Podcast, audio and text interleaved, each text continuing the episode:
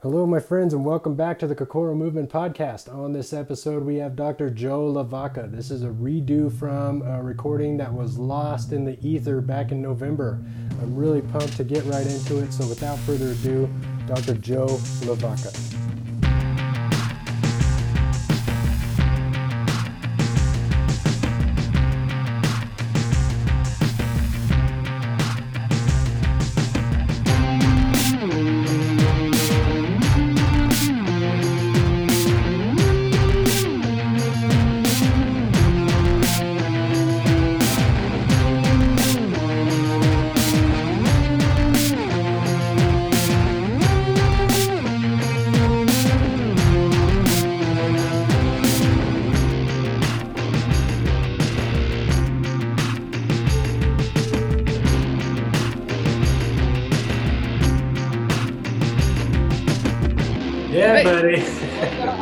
What's up, man? How are you?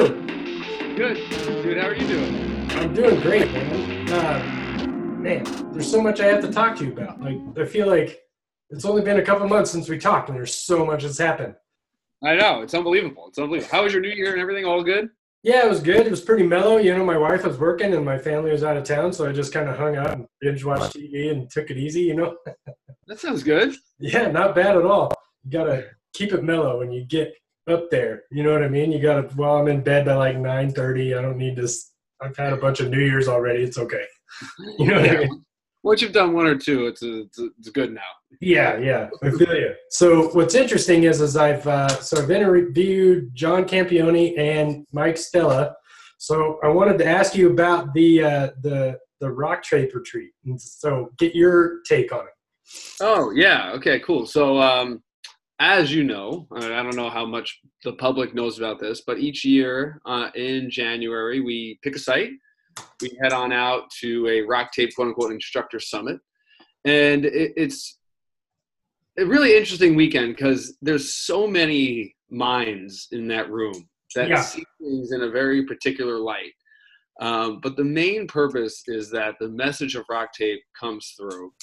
We're always kind of staying above the most current research or literature or opinions or facts. We kind of talk about them openly because, as you can imagine, there's a lot of different parameters for continuing education in the UK versus Australia versus Germany versus the US, and a lot of people won't even come to courses in the UK or Germany or Australia unless they're scientifically backed. And having this team, mainly of Paul Coker and Steve Stahl, who are self-admittedly the RockTape research team because they have to be,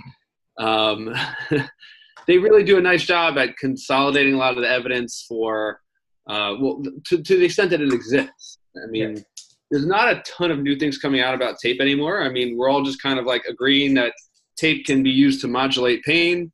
You can use it as a cue on the skin to help guide movement or motor learning.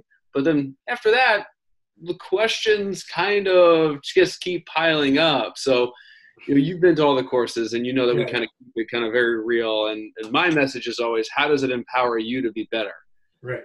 You have all these tools, all of them are great, but how do you consistently use them and how do you measure them appropriately with outcomes? So we talked about some new concepts. We talked about a couple of new courses. The bigger ones this year were pods and floss. Yep. So always nice to review that from the people who designed the course themselves. But the biggest game changer, and I'm sure Stella and John mentioned it to you, was the musculoskeletal ultrasound that we're going to start these courses. And I think we're all really just super psyched about it. Not to if anyone's listening or watching, we're not diagnosticians. We're not going to be diagnosing anything in the things, but most people want to see, they want to believe what's happening and what's important and how can you measure success and how, I think maybe more importantly, you can measure buy-in. And, just a little bit I've done with the ultrasound that's kind of blown people away. And they're like, wow, okay, I kind of understand how, yes, your hands or the inputs from tape or pods or blades or you name it can be important. But when I move, a whole new thing happens. Like there's so much more dissociation between the tissues, and there's so much more exaggeration of slide and glide. And you show that to someone, they're like, oh, wow, okay, so no wonder why my massage maybe has kind of run its course after 15 years from my low back, is that I just haven't been actively moving enough. So as a tool for convincing people to move and allowing them to see the importance of movement, I think it's going to be huge for us. And then on top of, you know, closing the loop is one of those words we like to say during the instructor summits to really kind of drive home a lot of the learning points that we do during the courses. Yeah, that was really awesome. And then just everybody, like John and Mike, both talking about who they kind of stuck with throughout the course of the whatever, how many days were there? 4 days, 3 or 4 days? Yeah, we had to be there on Thursday night, and then the meetings went straight through until Sunday afternoon. Yeah, that's really cool. And then just, you know, because you guys are such an eclectic group of people that all have these different ways of teaching that all culminate to the same point, which is really fascinating to me. And that's why I keep getting all the different instructors on my podcast, because everybody thinks differently, but the same way, which is really interesting to me. Yeah. And it's cool because, you know, when a question pops up, you know, and just cause you had, you know, Campione and Stella, it's, you know, some kind of like neurological based question would pop up and everyone would be like, well, I don't know, ask Campione. Yeah. You know, like some kind of like sport application would come up and it'd be like, I don't know, ask Stella or Mitch, you know, those are the guys that asked for that. And it's like, it was really cool to see even the humility between each one of us. And like, I always preach like, know your lane, know your lane, know your lane. And, you know, defer to people. And there's quite a few of them who probably know a lot more than you and see what they're doing. Right. So it's really cool. It's a very humbling few days. It is a very challenging few days, but it's also a lot of fun. Right. You know, as I'm sure, I don't know how much they told you, there's karaoke parties and team building exercises. You know, I try to follow everybody, so I see everybody's stories. I could get a pretty good idea of what's going on. You piece that one together, huh? Yeah, and then you were hanging out with Courtney at, like, one day in Colorado, and we both got snowstorms that day, and then the next day you were in Cancun, right? Oh man, yeah, that was unbelievable. Yeah, that was that had to be right around New Year's. That's when I went to Denver. Hung out there, and then big shift in a 2 or 3 hour flight, you know. Yeah, that's hilarious, man. And then that just kind of drives us to the next point I wanted to talk about, and we didn't have a chance to talk about it much at your course because, you know, like that was like your wedding, I guess, kind of. You know what I mean? Like you guys are so busy talking to everybody. I didn't get a chance to talk to you guys, but both you guys went to the for the people that are listening that don't know what we're talking about, the Functional Range Release lower limb course, right? And you guys went there the week before. Yes.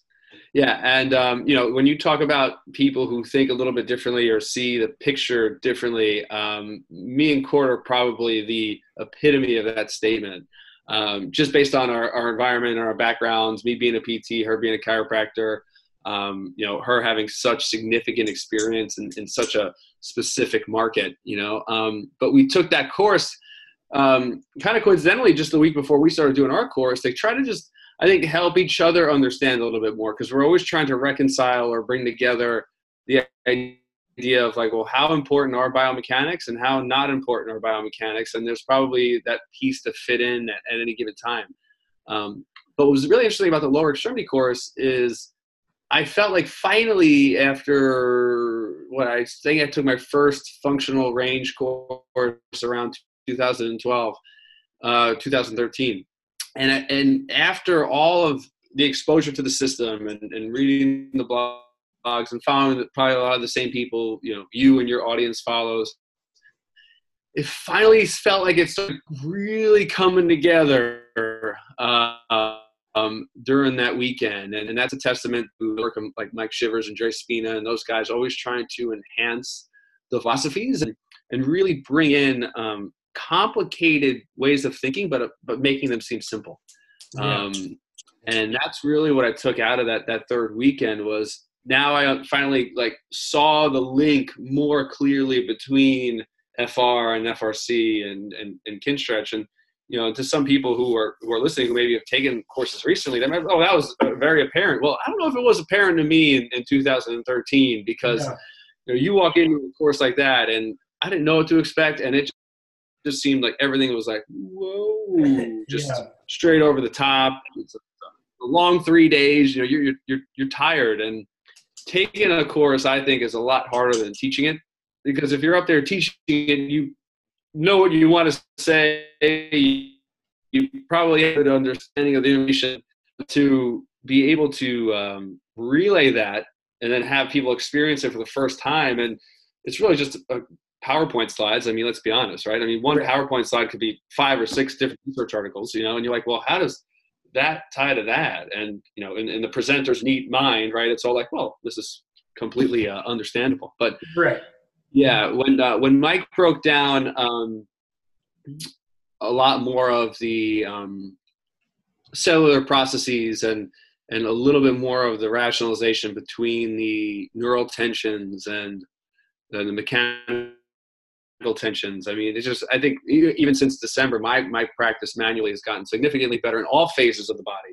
Yeah. Just because I went back and I reviewed some of my notes from taking the other courses, and I was like, okay, all right, well, maybe I did write down something like that, but I had no idea what I was talking about. Yeah, those, and they are so good at making that flow and giving you so much information and making it make sense, like in the moment. And it's actually like really complicated. Yeah. So then you start to kind of go research it a little bit on your own, and you're like, this is complicated shit.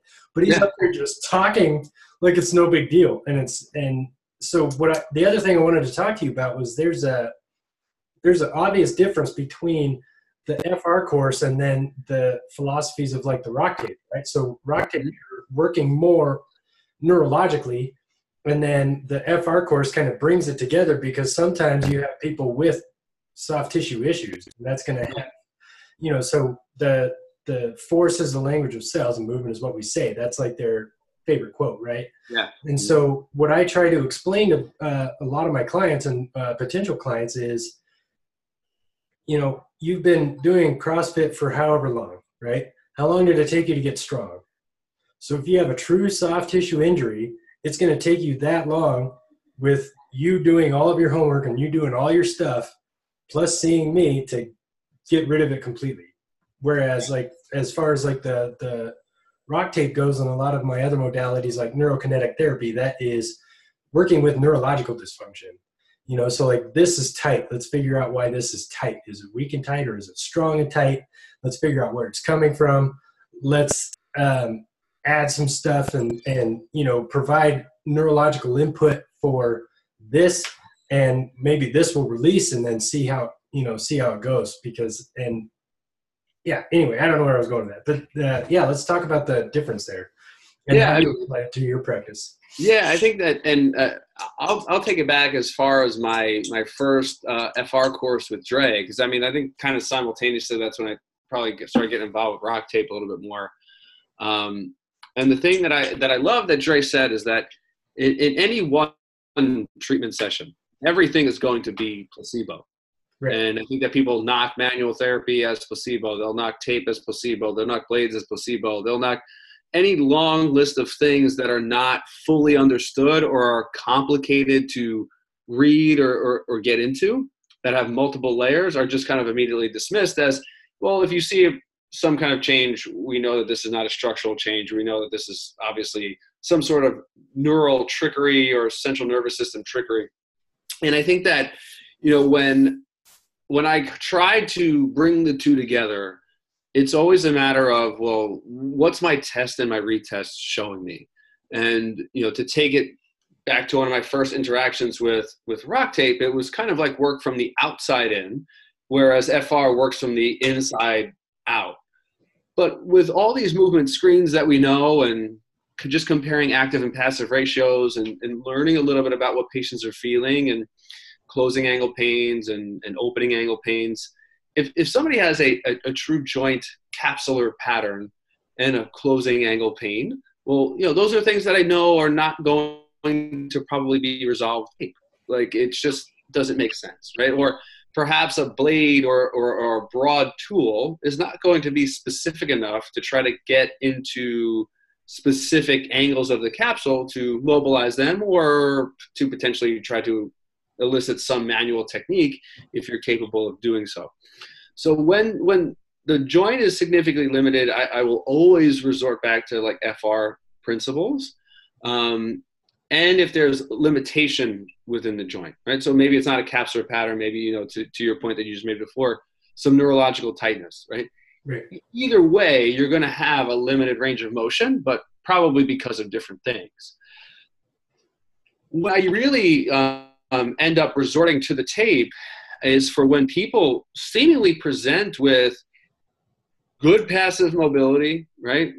Maybe good active mobility, not quite caught up to the passive side. But when I assess them passively, I'm not finding much to just dive into and start mobilizing and just touching for no reason. And that's where I think like the tools as it relates back to the neurology of everything with, okay, how can we tackle maybe free nerve endings? How can we tackle skin glide? Because skin glide probably won't limit range of motion all that much, but it can cause differences in force transmission. Or how can we now allow the tape to be a teacher so that way I don't have to bombard people with words and cues and clever, you know, point your chest to the light bulbs in the corner of the room that's, you know, facing 3 o'clock, you know, just because we're all about external cueing and everything, right? Yeah. So if I can drive that point home with the tape, I mean, that's really where my mind goes with it. Can I alleviate your symptoms and just improve your quality of life a little bit? If I alleviate your symptoms and improve your quality of life, are you more willing to move? Are you more willing to then buy into movement consistently? And then once people just start moving, things happen, right? To kind of quote Albert Einstein, right? Nothing happens until something moves. Well, you can get people moving, then that's really the key. Because a lot of those neurological tightnesses, a lot of those capsular things, those are going to take time. And people really need to understand that, but then people also just want to immediately get out of pain. And we talked about this, I think the last time we were speaking, or maybe I spoke about it with Shante at the Instructor Summit, because she mentioned a little bit about opioids. And tape isn't killing, you know, 14 people an hour in the United States. No. You know, no one ever got addicted to tape. No one ever got addicted to rock blades or pods, right? But in my time of using them, they have promoted significant pain relief for people. Right. Much the same way that an opioid could do it or a medication can do it. So really, what's the risk reward there? Can I take 10 seconds and put a piece of tape on someone, and maybe that deters them from taking that medication that night, and then that breaks a cycle for them to start taking ownership of a few things, right? Yep. I think absolutely. And that's why I'll continue to work for RockTape as long as they'll have me. And that's the weird thing, me mentioning the opioids thing, because if RockTape was that way and it was killing 14 people a minute or whatever you just said, then they would put you out of business so fast. 100%. Yeah, 100%. And yeah, that's a good point. You would be able to find this stuff. Yeah, and so, but that's the difference between a multi-million-dollar company and a multi-billion-dollar company, right? Like, I don't know, but we have $1 billion, so it's cool. Yeah, you know what I mean? It's insane. So, because I use it a lot to correct those neurological patterns, like a lot of people have, like when they're running. And so, one of my favorite ones that I use pretty consistently is with the lateral subsystem. And we talked about this last time too, which is the opposite QL. So we'll say left QL and then the right adductors and the right abductors. And so that, I have one video on my Instagram feed where I had one of my clients who was running and always has medial knee pain. And so when I watch her run, she has internal rotation of her femur. And then so I just taped up her lateral subsystem, and her brain was like, oh. And then that was it. And the pain went away. And then her running stride got better. And I'm like, well, shit. How come I didn't do that the first two times? You know, so. It's so fascinating when all of us as movement professionals look to constrain movement. Yeah. Or, you know, be clever when it comes to interactions with environments and sets and reps and goals and all this other stuff. But for something like running, right? I mean, there is no constraint to that. I mean, if you are a human, you can run, right? So I always kind of find it interesting when I'm reading research on novice runners versus expert runners. And it's like saying like you're a novice human or an expert human, right? I think there were just some things that we were designed to do. How often you do them is often a matter of training error now in this day and age and what your tissues are capable of handling. And I don't know who told me this, but it was one of my mentors earlier on in school. And he said he thinks that over 90% of everyone he sees just comes down to training error and people kind of trying things or doing something too long or not doing things enough and then just kind of trying to make up for time. And as much as I try to educate patients, that happens all the time. So when you bring up that idea of like, well, I saw a deficit, I taped in this pattern just to provide maybe some simple neurosensory cues. And then after that, a lot of times I'll just tell people, try again, you know, walk, run, you know, squat, see how it feels. And did the tape make a difference in your ability to program or achieve that task, you know? And I always want to try to have people feel comfortable in weight or performance of body weight movements, because those are not based to me, right? And it allows people that ability to explore and to kind of play, you know, that word we like to throw around so much and then never really utilize unless it comes to and things like that, right? But, you know, they're not doing a highly technical Olympic lift. So when I try to look at a runner and things like that, is there a way to optimally snatch under a barbell? Probably. Because we invented a barbell and weights, and we invented the snatch, right? This is all within the last 100 years, if that.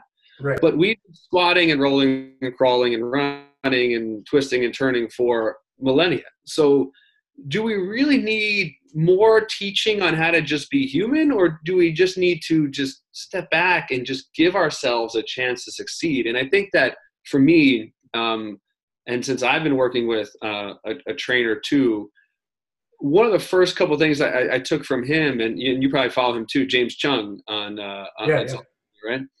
So I finally, you know, hired him as my trainer. And one of the things that I took from him in the immediately first two sessions, and we've been friends for a long time, was that he wasn't bombarding me like I was bombarding patients with information. And he kind of let me fail. And then he'd come back after each set and said, okay, what'd you feel there? And I'd tell him, and he's like, okay, well, why don't you try this next time, right? And then would step back and just let me go. And I was like, wow, this is what I've been trying to do with my patients, but then I just can't help but talk and try to interject as I offer them a solution. So I'm like, yeah, you know what? Love that squat. Why don't you try pushing that knee out a little bit more? And then as they're squatting, I'm like, yeah, that's it. Push the knee out. There you go. Keep going. Yeah, keep doing this. Keep doing this. And I'll throw another thing on top of them, right? Another external cue. Because, again, I'm so clever, Jesse. I'm so clever. Whereas, you know, the last 2 months or so, I've just been trying to mimic that a little bit. And it's so hard as a movement professional to keep your mouth closed. Yeah. It's allowed me to practice some nasal breathing. And I've been getting better and better at that, minus the last 2 weeks when my daughter thankfully got me sick, which made nasal breathing a little bit difficult. But yeah, I think it's really interesting as you read about external cueing and the idea of constraint-based movements and how we can play with those things, but how there are certain times when constraining movement increases performance, but oftentimes it actually works against you. To a lot of degree. So I think, again, like everything else, it always comes down to context. Right. And so I just want to touch on that just a little bit before we do like an after action report of your first ever education course that you and Courtney put on. So, you know, when I learned how to coach, it was in a mixed martial arts setting. And then eventually I moved on to coaching CrossFit. And you can't really bombard people when they're under duress like that. You really have to think about what you want to say and what is most important in that moment, and then shout out that one thing. And then everybody learns differently. you know? Right. So if you're like, if I'm cornering my fighter and I've been training him for 3 months, he's like a machine and he's going to listen to every cue that I give him. But then when I go back to the gym and I'm yelling at people who are sparring, they're not going to be listening to the same things that he listened to. So then you have to figure out how to say different things that are the same thing to different people. And yeah, it's really interesting on how people process information. Because then there's other people that just go into that deep dark hole and don't listen to anything. And then you have that, those are the people that need all the information afterwards, right? And so it's like, it's essentially what we're doing is just coaching people. We're just coaching people into moving better. And it's, I've become really good at just observing, and I don't coach like the traditional CrossFit coach, because I just watch everybody and be like, what are the cues that'll make a difference now versus what kind of mobility stuff do I need to put them in later? You know what I mean? Or should they even be doing that movement at all? And these are all just the, you know, questions that are kind of rattling around in my brain bucket. And so now back to your, let's talk about your top down, bottom up course. Cause I had like first thing, I had a great time. It was awesome. And when I went in, I was like, I know a little bit about the foot. And then Courtney started talking, and I'm like, all I know about the foot is that it's at the end of my leg. I don't know shit else. I don't know anything. You know, and that's how I felt too, man. I knew what she was going to say. Yeah, but it's just like, holy shit, lady. And I could see her, you know, because I got the dork seat, like right up in the front, and I could see her. She would just get in there and start like playing with her little foot, and then she'd be like, "Oh, I'm teaching a class," and then pull back and then just move seamlessly through the information. And it was really interesting kind of watching that, speaking of just like observing, right?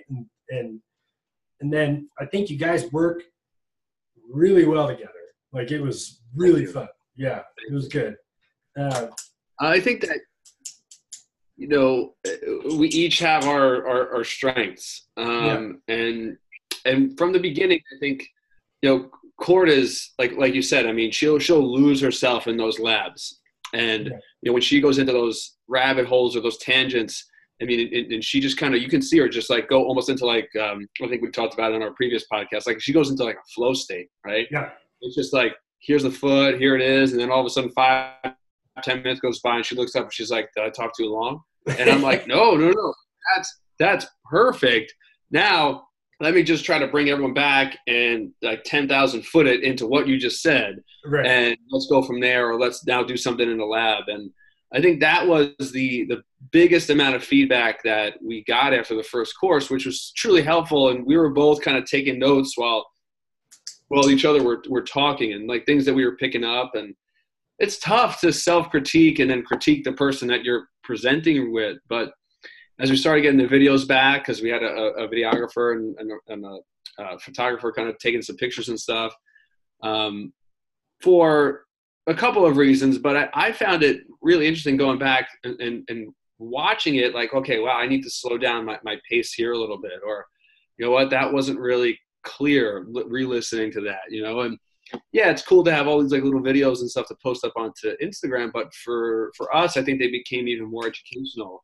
Yeah. And we're already talking for the next like couple of cities that we're going to do, taking the feedback that we got from you guys and trying to make it a little bit more interactive on that day one, being a little bit more in the time flows for day two. So we can really now kind of maybe do more group case studies, and then just kind of through conversations. And I think taking the FR course, because, you know, there was not a lot of things that we were going to add, you know, 3 days before we rolled it out. And, you know, we already sent PDFs to everyone and outlines to everyone. So I think there's a couple of newer ways to stay interactive, right? Yeah. And I think that, again, you know, we'll listen to that feedback and then try to do better again the next time, you know. And I think that that's what's going to make this course do well, is the fact that there's two of us. I'm going to say something and Court's going to smash it, right? And then Court's going to say something and I'm going to smash it. And then we're going to come back and say, okay, but I really like that point. What do I need to do to convince you we need to put it in the presentation? Right. And rather than just putting it all in with your own biases. So hopefully as we get better presenting together and learning from each other, we can really kind of keep that bar moving upward. Right. Because that's something I say at all the RockTape courses. And the reason why we have those instructor summits, just to take it back to what we were first talking about. The course now that we're presenting, if you took a course in 2014 or 15, is completely different. Yeah. You know, it's completely different. And you might come to the course and say, well, I mean, that's how you guys were doing the shoulder in 4 or 5 years ago. Yeah, but we know a lot more than we did then, you know, and we've all had more practice than we did then. And each person in that family kind of started niching themselves and combining it with their breathing course or their PRI course or their FRC course, and really adding another layer of this to make it even that much better. So hopefully people want to take the course, you know, again, hopefully people want to take the RockTape courses again. I know, like I said to you, I mean, hearing Mike Shivers talk for the third or fourth time was the thing that finally did it for me. Yeah. And, you know, if you follow me on social media, people think that I live, eat, and breathe FRC and Kinstretch. And, you know, a lot of times I do those posts just to see if I'm even on the right thought process, you know, and to kind of see, okay, well, this is how I'm using it. This community is pretty awesome, and I have a lot of friends in it. Someone's got to message me if I'm way off base and be like, Joe, I don't think that's, you know, what a Pals and Rails is. And I'll be like, oh, my bad. Right? Yeah. And I can make a correcting post or an edited post and be like, hey, I had a great conversation with Jesse. We talked about Pals and Rails, and I actually really liked his explanation of it, you know? So I think that's what's interesting. Like when I make a post on Instagram, I'm always like, wow, I hope someone calls me out on my shit. Yeah. You know, and how is this post going to be received? And one of the things I was joking about with Court was, I think I figured out the formula or the algorithm for my Instagram page. It's really just to repost other things and then Google funny physical therapy memes, and my account has just been exploding. So that's all I'm going to do from now on. I'm just going to Google funny physical therapy memes, repost things that I've already done or other people have already done, because that's what the public wants, Jesse. They just want, you know, funny jokes, and let's rehash the important stuff. Well, and so for me, I follow as many people as I can, so I can just have ideas on how to expand my movement capacity, right? So that's like a big thing that I'm really into right now is, you know, how Andreo Spina talks about, you know, your brain is just in this little dark cave all by itself, and it needs to be told what to do. And so for your body, it's your joints. And so I am trying to figure out all those dark spaces within my movement to try and just expand and make as much movement capacity as I could possibly have. Yeah. And then I start obsessing about this new movement that I did, and then figure out how to scale it to my clients, and then figure out how to scale it to my athletes, and then figure out how, like, well, if my mom came in, how would I have her do that? And how would I have this progression to what I just did? Because I've been practicing this stuff for a while now, and I have a pretty good strength and movement base just from my CrossFit, and so now I'm just expanding everything and just like my new favorite thing is those grip trainers, those old school grip trainers from like the 80s. Yeah, those are amazing for irradiation for shoulder cars, right? So like you throw those things on, you get immediate irradiation, and then now that shoulder cars is so much harder. So now I'm buying all those and making my clients do their shoulder cars with that. And they're like, this is so much different. Like, that's how you should have been doing it earlier. Yeah. And so it's just, and so basically I'm following as many people as I can just to have training ideas. And, you know, sometimes I look at it as like a challenge. Like when you posted the hovers with the internal and external rotation, I'm like, yes, I'm doing that. You know what I mean?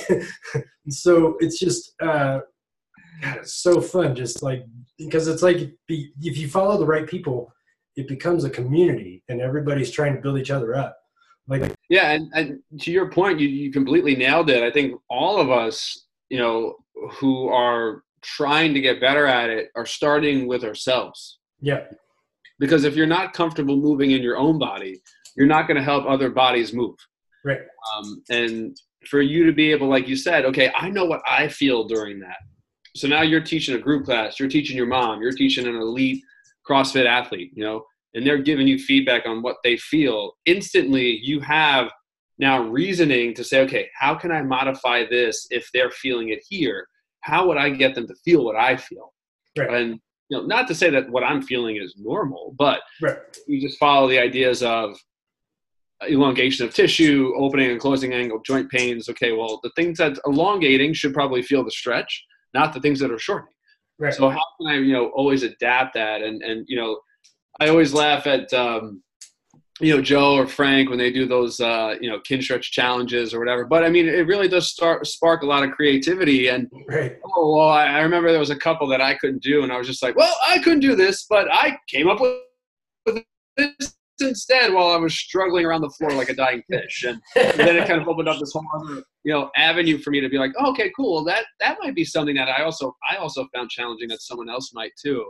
Right. But yeah, the like when you're talking about just the grippers with the shoulder cars, I mean, just adding intention to movement right. can give you 100 different exercises without changing your exercise. Right. Saying, hey, focus on this. That was great. Now take a little bit of pressure off this. Put more of that tension into the back of your shoulder or the front of your shoulder. And I mean, how much you can adapt, especially on the fly, yeah. Is what I found the most utilized of the system for me anyway, you know, right. You know, taking it from young and old and, you know, moms and dads and everyone in between. Right. And then, so the one and only criticism that I had for your guys' course was I was super pumped to take a Kinstretch class from Joe LaVacca. I was like, yes, I'm so ready. And then, so, but there was a lot of like instruction within that Kinstretch course. So, or that Kinstretch class that you had. So just a suggestion that I would have would be to maybe have a Kinstretch class both days. And okay. do like a half Kinstretch class and then unpack it. This is how you can help with everything that we're talking about. And then do another one the next day and then unpack that one. This is what we're trying to attempt there. And so that then you get, like, throughout the course of the 2 days, you get a full Kinstretch class from Joe LaVacca, which would be awesome. And then you also get the more of a deeper insight on how to apply that to a lot of your clients during a treatment phase.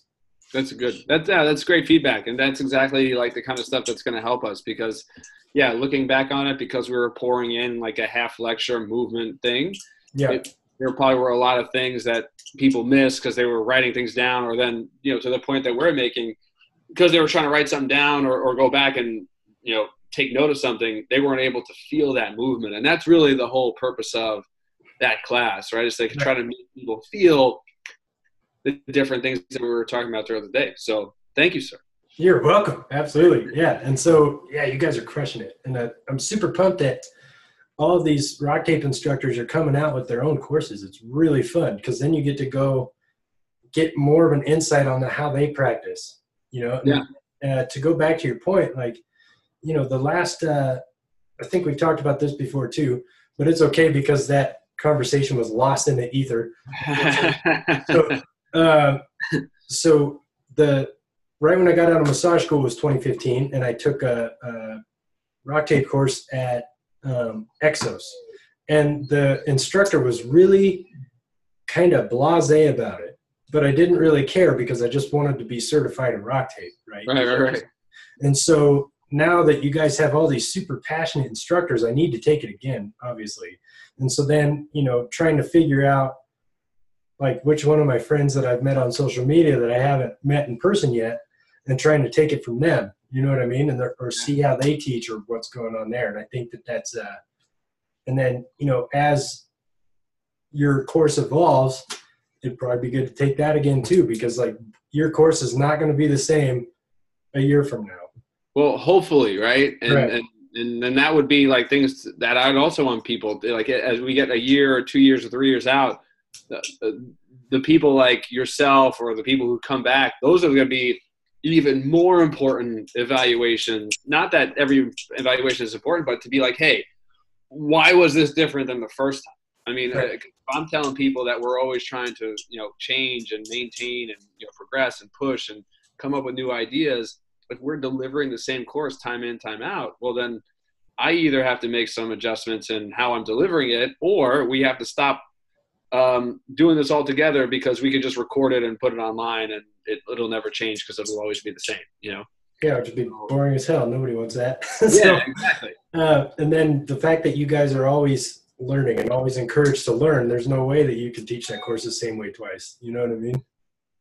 Yeah. Well, you know, I think that being in that room with a lot of the RockTape instructors, and I said this the first one that I came home from, when people asked me, how was it? And I always said, I was like, it's really fascinating because there's a lot of celebrities there, you know, like in the movement world. And you're like, you're almost like, whoa, I didn't know they were going to be here. I didn't know they were on the team. I didn't know this, I didn't know that. But then to have each one of them not feel like the smartest person in the room. And I think that's what kind of pushes, it's a little bit of this competitive, friendly competition that we have, where it's like, okay, I want to do a presentation at the next Rockstock or the next RockTape Instructor Summit. And I want to kind of show people my little twist on it. And I want to see how it's received. And that was, I think, one of the coolest things about this year is that there were a handful of us that got to do a 10 to 15 minute little presentation on a key concept or something that we deliver across the board. And how do we bring that message home to the classes? Yeah. So, you know, I got to talk a little bit about the limbic system and how I, you know, tie in some of the tape to that stuff. And a couple of other people got to go and deliver their little quips and stories. And it was just, it was really interesting because, you know, your stories and the way that you explain things become almost routine, right? You kind of go on autopilot after the first couple sentences. But then to hear that same idea spun a little bit differently, you're like, wow, I even understand that a little bit better. That's really good. Right. I know you said you just spoke to Stella. Did Stella tell you what he did on the Instructor Summit for his presentation? No, we went off the rails on all kinds of different stuff, man. That guy, like I had a plan going in, and then, you know, just like pretty similar to our conversations, it just was like just off that way. It was off somewhere else. Yeah, for sure. Well, yeah, somebody ran you off the highway and now you're on a country road and you don't know what's going on. Yeah. Well, I'd have you email Stella and ask him for his Brooklyn languaged fascial system video that he popped up. So it was pretty funny, but we all got to get out of that. It was just what we needed to kind of cap off a very busy weekend. So, right on. That's awesome to share that with you when you yeah, I'll let them know. I'll get a hold of that. So let's go ahead and wrap this up. I know you're a little bit short on time. So what books are you reading right now? Oh, so interestingly enough, I just got done with Smart Moves. I'm actually staring at it right now because I like to go back and kind of jot down some notes and everything. Yeah. I'm also reading 21 Lessons for the 21st Century. That's so great. By our boy Yuval, one of my favorite authors.